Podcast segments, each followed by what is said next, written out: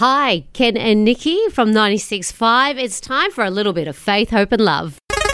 Wheels going round, nice and fast today. Will it be faith? Will it be hope? Will it be love? Three stories that are out there today. The wheel will decide for us now. It's going to be love. Yes. It must be love, love, love. You got the love story. I do have the love story, and I'm really excited to tell this story. It's about Megan Warfield in the USA. Now, nine months pregnant.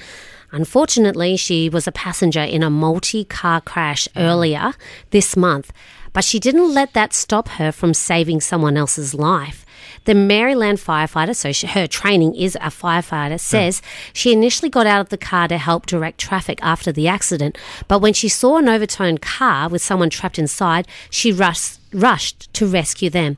So she took the lady out of her car. Remember, she's a very pregnant woman here. Took the took this lady out of the car. Um, kept her calm, kept her safe until the paramedics could arrive, and just comforted her through it all, and got her in a position where she was comfortable. Now, after that happened, within four hours, she went into labour and she gave birth that same day. So one moment she's saving someone's life, the next moment she's giving life. She is amazing.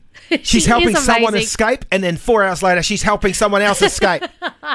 so good. Such a good Wow, story. And the reason story. the reason why I've called this love is because she has cultivated an attitude of love and service in her community. Hmm. And Oh, I, I don't know. When I, I reckon if I was put in this position, I'm not sure being that pregnant that I would go, all right, I'm going to go save someone else's life because you you you're holding a baby and there's Yeah, a part of you that you just wants don't to know though. At that moment, fight or flight, you just don't know. And here's the thing I think the reason why she was able to do that, she's cultivated the heart Mm. to do that. And how do we do that? How do we make sure that when a situation like this uh, comes about, that that is our first response? Well, it starts today.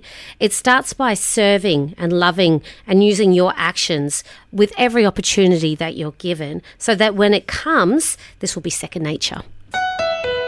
96.5 Podcast Production.